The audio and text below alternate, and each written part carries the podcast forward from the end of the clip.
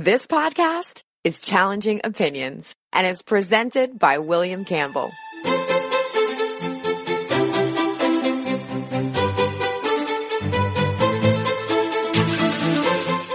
Thank you for downloading the Challenging Opinions podcast from March 5th, 2018.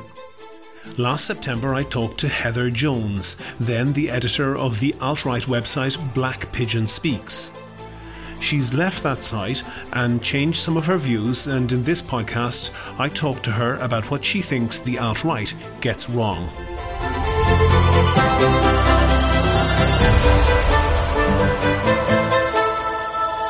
Challenging Opinions is the podcast where ideas are tested. Whether you are left or right, conservative or progressive, devout or skeptic. What matters is the strength of your argument, not the strength of your voice. On a Skype line now, I have Heather Jones. Heather's a repeat offender with Challenging Opinions. She was featured a few months back because she's the editor, or she was the editor of the blackpigeonspeaks.com website, an alt-right uh, news and uh, comment website. Um, Heather, you've left that. You've changed your mind on some things. You got in touch with me and told me that. Um, what areas have you changed your mind on? Um, as a whole, I think I've allowed myself to open up to the fact that um, the right wing community as a whole, and I think you can probably include everyone who's like alt right and every kind of type of right wing there is, um, that it it just got so boring to me, and the thought process kind of happened over a few months, and it really was kind of started by the fact that I felt very trapped, I guess, with what I could say and what I couldn't say. And that was a real problem for me because I am very opinionated and I don't like to kind of have my speech kind of be curbed. When you when you say that, um, I think within the alt right and possibly within other political movements as well, there tends to be a groupthink and that uh, people share a very wide range of uh, opinions. That's to say that if they think they agree with the alt right on one particular issue, they tend to agree with it on many, mm. and that there's in inside any political movement there tends to be quite a low level of diversity of thinking. Was that what was getting you? Yeah, and I mean it's just like I mean if you go I would go on Twitter and mm-hmm. I would scroll down my timeline and it would just be the same thing over and over and over again. And I found it just so hypocritical because I feel like the right constantly kind of berate the left for kind of not being able to think for themselves and having this sheep-like mentality and infighting. Mm-hmm. And the right has turned exactly into that. I mean, it always might have been that way.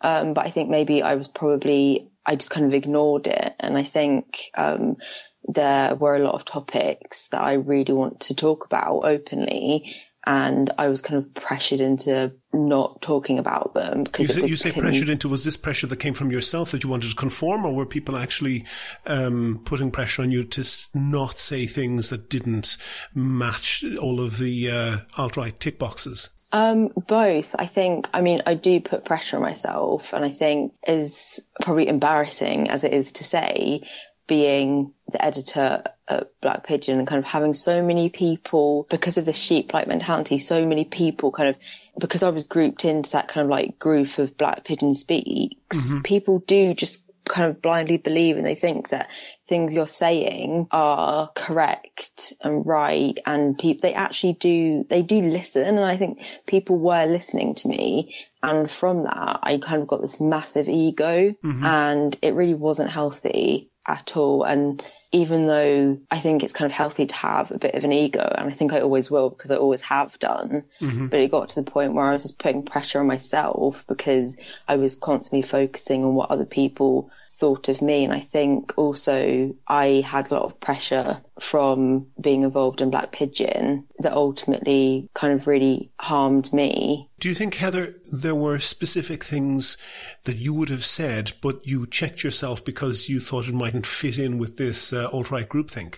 Oh yeah, definitely. For example? Um, something that kind of got to me the most was I feel really passionate about kind of speaking out about mental health issues. Mm-hmm. Because that's something that I deal with. I have mental illness and it's really important to me that I don't keep that a secret. And being involved in Black Pigeon Speaks, you know, I was told that I cannot ever tell anyone that I deal with mental health issues and I can't tweet about my mental health. I can't kind of share my ideas about helping people. Was that from colleagues at the website?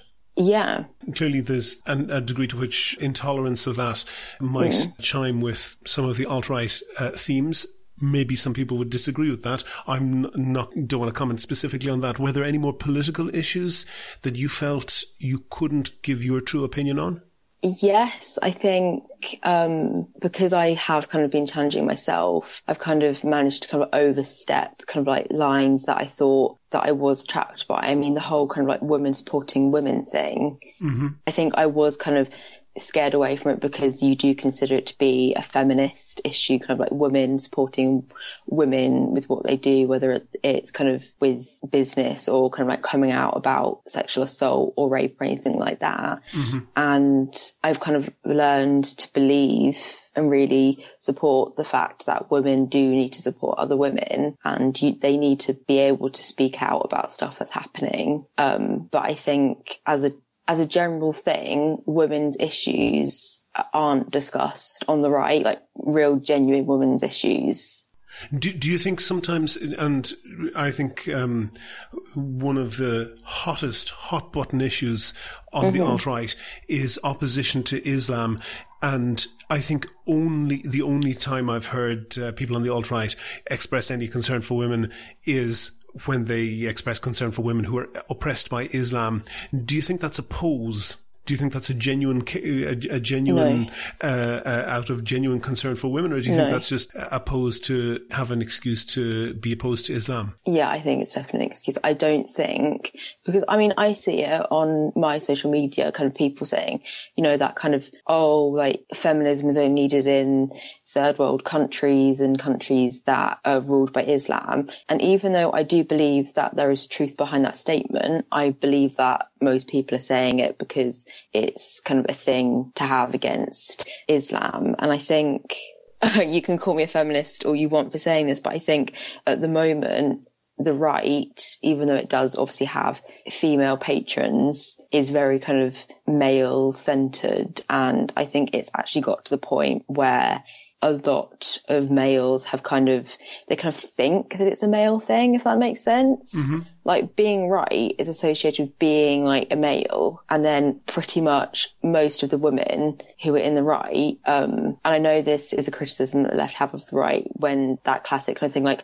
oh women are only right wing because like they want the boys to notice them. Mm-hmm. and i think that's entirely true. So many people um were you I mean, guilty women, of that? Um in a way, yeah. Um, maybe it should, it should probably be, it, it, should probably be said. There's no shortage of uh, male feminists who are uh, uh, showing mm. up at, at uh, whatever feminist event, hoping to get laid. Mm.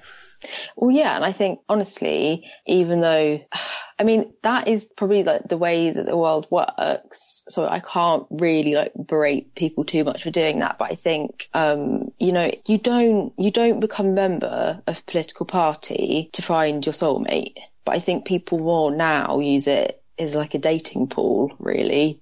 When you say people in, in referring to the alt right in particular, you mean, you mean girls? Yeah, I mean, I, I see it all the time, and you see it like on their social media, like constantly trying to get attention from all these like men on the right. Um, and I know Paul Joseph Watson like continuously moans about all the women in his messages, mm-hmm. which I find a little hard to believe anyway. But um, yeah, I mean, I guess, I mean, yeah, uh, that's just something that I've noticed really. Okay. Um, maybe moving beyond that to some of the more broader political issues, mm-hmm. where do you think the criticisms of the alt right are most on target? What what do you think are their most their weakest political points? I'd say it's kind of like more of a select group, but this kind of like very like anti-women mm-hmm. um, ideology that you get. Mm-hmm. Um, which I'd consider to be very extreme. I think you get the people who kind of, they are so anti-women to the point that I think they're just kind of like backwards, like, cause their ideas are just not going to work in today's society of kind of like women strictly being kind of like housewives and they shouldn't do this, they shouldn't do that. For people who aren't familiar with the Black Pigeon Speaks website, one of the videos that I brought up with you on the last interview uh, was one that explicitly advocated not only that women should not have the vote, but they should be prevented from having any influence in society at all. Um, is that a realistic position to take? No, it's the position. People take that position, or men take that position, because they've been hurt by women, because they've had unfortunate um, relationships with women, whether that be their mum or their girlfriend. Um, and I think they kind of use the fact that it's like political opinion as a mask because I think they are real emotional issues that they just haven't dealt with. Um, and it's it's not viable because it's not going to work just because in our society like we're so past that and it I don't think it's very beneficial to a society. Okay. One of the things, and you can maybe comment on this, but one of the things that I think is probably uh, really one of their weakest points is just the flagrant looseness with facts. And I think this possibly comes to the top in terms of Donald Trump, who's famously uh, for for brazenly lying, but you don't have to dig too far into any alt right website and start fact checking to find things that are just wildly inaccurate. Are you a bit embarrassed by that? Yes. Um, I mean, I'm guilty of it myself. And I think people, I kind of like posted things on my Twitter, like in the past, that I kind of like cut a specific piece like out of an article or whatever, kind of prove my point. Mm-hmm. Um, but I know there are people, I think doing that is pretty harmless, honestly. But I think some people obviously do take it to the point where they just take stuff so out of context to kind of push their narrative. Um, and it is, it's just, it's ridiculous and it's embarrassing to see. Can you give an example? Um, not off the top of my head, I mean, but you see it all the time. And I think, um, I think the thing is that if you see something on Twitter and you're just scrolling through and you see it, you might be inclined to believe it or just like presume that it's true. But I think you actually need to kind of like look at it and think like, oh, hang on a second and really kind of think about it. But I think the problem is with society in general at the moment is that no one really thinks they just kind of like they see something and they automatically think that it's 100% true. And I know there, not everything that you read that on the internet is true. By no obviously. means exclusive to one political group, but that when people, when there's something that confirms your biases, that it's this mm. sort of story that tells you that everything you want to believe is true. There's, there's, mm. there's an almost irresistible uh, urge to oh yeah definitely believe it without checking it and to run around or be it on Twitter or personally or however else to tell everybody how you've now proven that everything you thought previously was true. Oh yeah, I mean that's that's human nature. Like we want to see what mm-hmm. we believe. We want to kind of be told what we think is right, don't we? Um, but I think it really takes a true strength of character to kind of say, um, oh, actually, I need to think about this. And if it's not true, you need to kind of allow it to shape your opinion and kind of like further your knowledge on something. Is, isn't one of the, isn't one of the things that perhaps has been lost in the way that the media in recent years has been siloed. And previously, um, you're quite young, possibly before your time, everybody was watching the same TV news and perhaps came away with a different opinion. But although they had different opinions, they had the same facts it seems now that you can choose mm. facts mm. as well as choosing opinions that, that suit you. And, and that's, that's a real danger in, in political discourse, isn't it? Oh yeah, definitely. Um, I think, I mean, I have thoughts on this, but I think I just can't kind of express them at the moment because I mm-hmm. can't figure out how to express them in a way that other people kind of understand. Um, but it is, it's so frustrating kind of living in a world like that. And I am, I am guilty of it in the past. And at the moment I am really trying to focus on bettering myself and trying not to do that. Um, and I think something that's really important in order to do that is to be able to look at different, um, sources of information because you can't just look at one and get all the facts now because they mm-hmm. they are picking what their own facts from it And I'm not talking about how Well, like no, the BBC roll is like that's, fake that's a news big thing to say. whatever. The BBC is fake news. The BBC puts a huge amount of effort. Now, BBC fails like all human beings do, but they put a huge No, amount no, of effort not. into um, no, no, fact I'm- checking I'm- I'm and not if they saying make a mistake to, to correct themselves. No, no, I'm not. I'm not saying that. I mean, I watch BBC Mm-hmm. News every lunchtime when I eat lunch at work.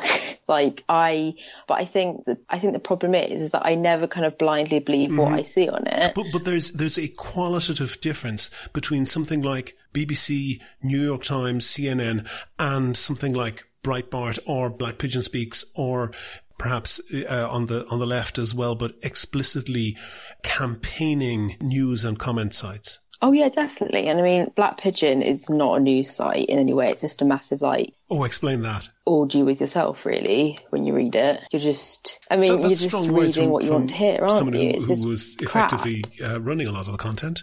I I hit publish, but you know, I mean, it's basically just a massive like gangbang of people like hearing what they want to hear. Um, and I mean, if you kind of read it, if you read some of the articles, I mean, some of them are just so beyond like belief. And the scary thing is, is that someone's written that and thought, yes, like that's a good thing I want to publish. Or Um, to be fair to you, that's mean, not yeah, always just some of it's exclusively on the on the right. That hap- happens on the left as well. Oh yeah, like it's all all over the left as well. I mean, I think they're both as guilty as one another. I Uh, Are think you, are you that's sure? something Just, I've just to pause always you on that, and I just want to ask you one question on that. Are you sure they're each as guilty?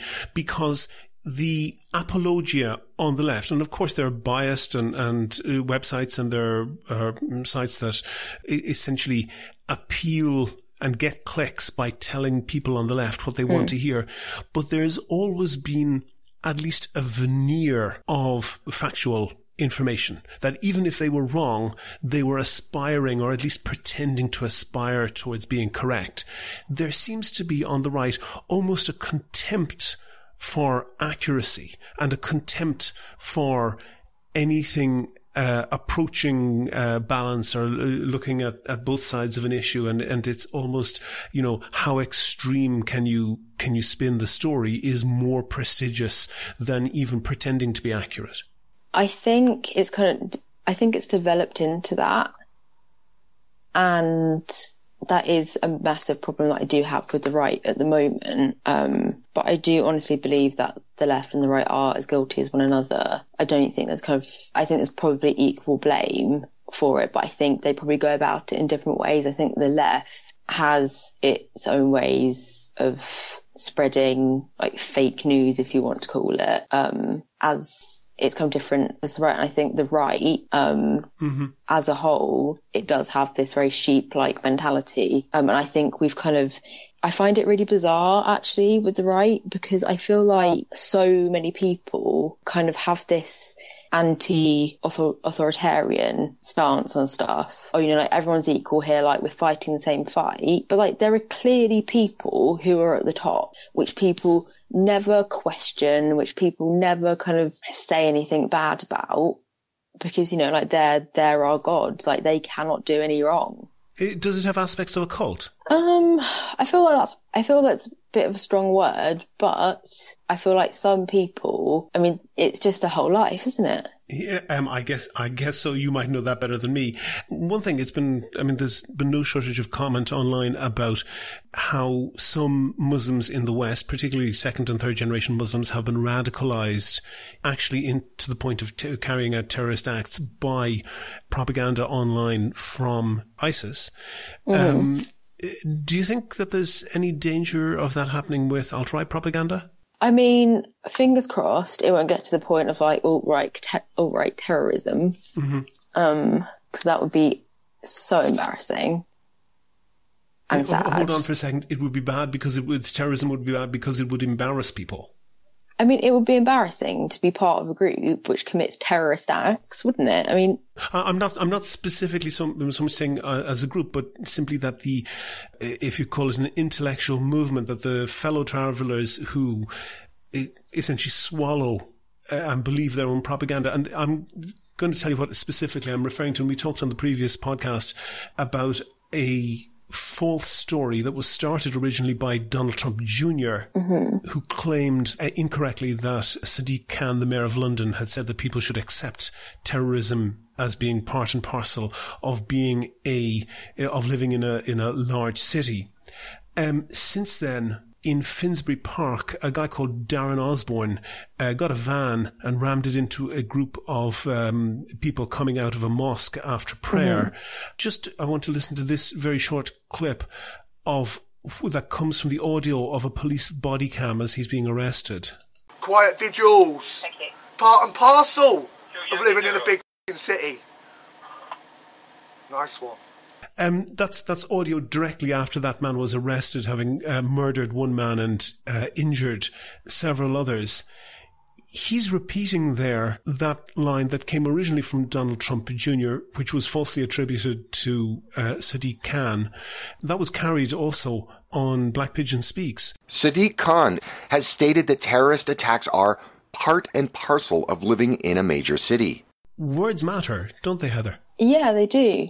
And I think that's something that people people just don't think about what they say anymore, just in general. And I think people are very I mean, I'm very guilty of it. I say things all the time that I don't think about necessarily before I say them. Um and I think you do see stuff which like the right say and it's clear they haven't thought about it before they open their mouths.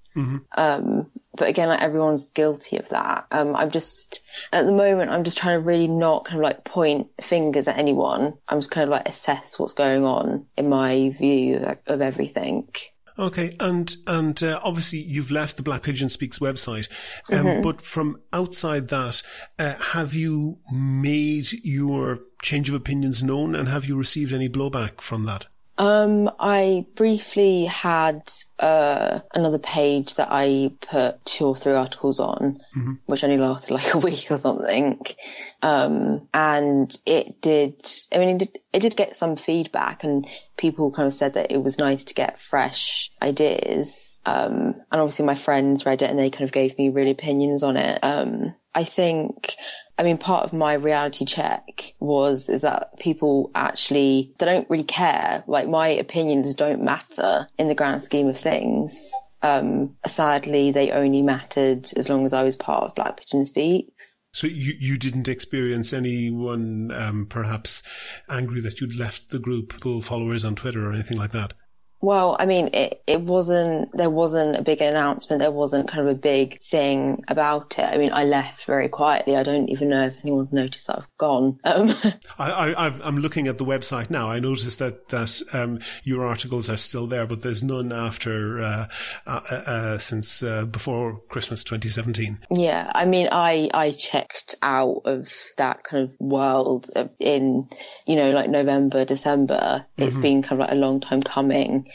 but, um, I'm not sure if anyone has actually noticed that I'm not the editor anymore. How do you see your future? You said you told me previously you'd like to be a writer, but do you think that Yeah. you could write on more varied topics or from from a more independent point of view? Maybe. Um, I I honestly don't know. I think at the moment, after having my massive reality check and having scaled down my ego a bit, um, I'm just really trying to enjoy like my life how it is. Um, I'm taking I've taken a step back from political commentary, um, and I'm not letting it kind of like rule my life. And I think it it can get to a point where you just can't enjoy anything anymore. Like you can't enjoy anything on TV or you can't read anything without kind of having that political commentary going on in your head. You, you're you're a you're a, a thinker at uh, uh, at the core.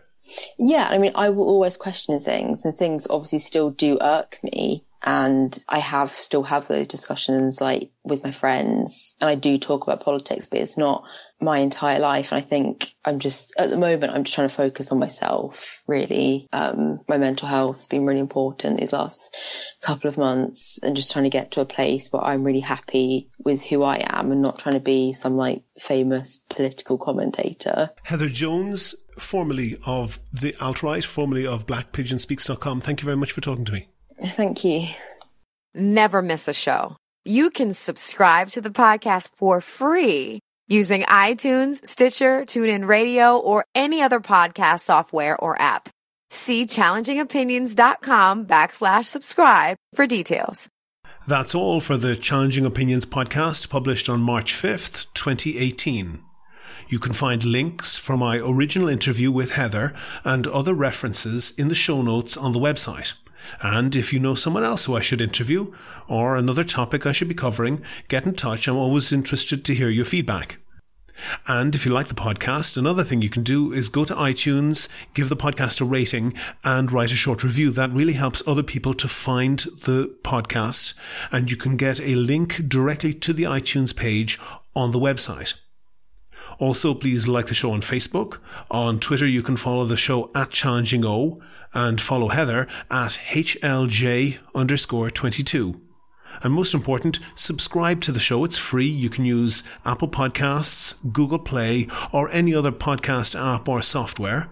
There's links and there's an RSS feed all on the website. And if you don't use a podcast app or software or an RSS feed, you can just subscribe by email. Enter your email address on the Challenging Opinions website, and each time a new show goes online, you'll get a simple email with the link to click and listen on the website and zero spam, I promise. You can find all of that or get in touch with me at www.challengingopinions.com. Coming up next Monday, that's March 12th, I'll be talking to Brad Friedman. He's the host of the syndicated BradCast on the liberal network Pacifica Radio. The Challenging Opinions podcast is produced and presented by me, William Campbell. Thank you for listening.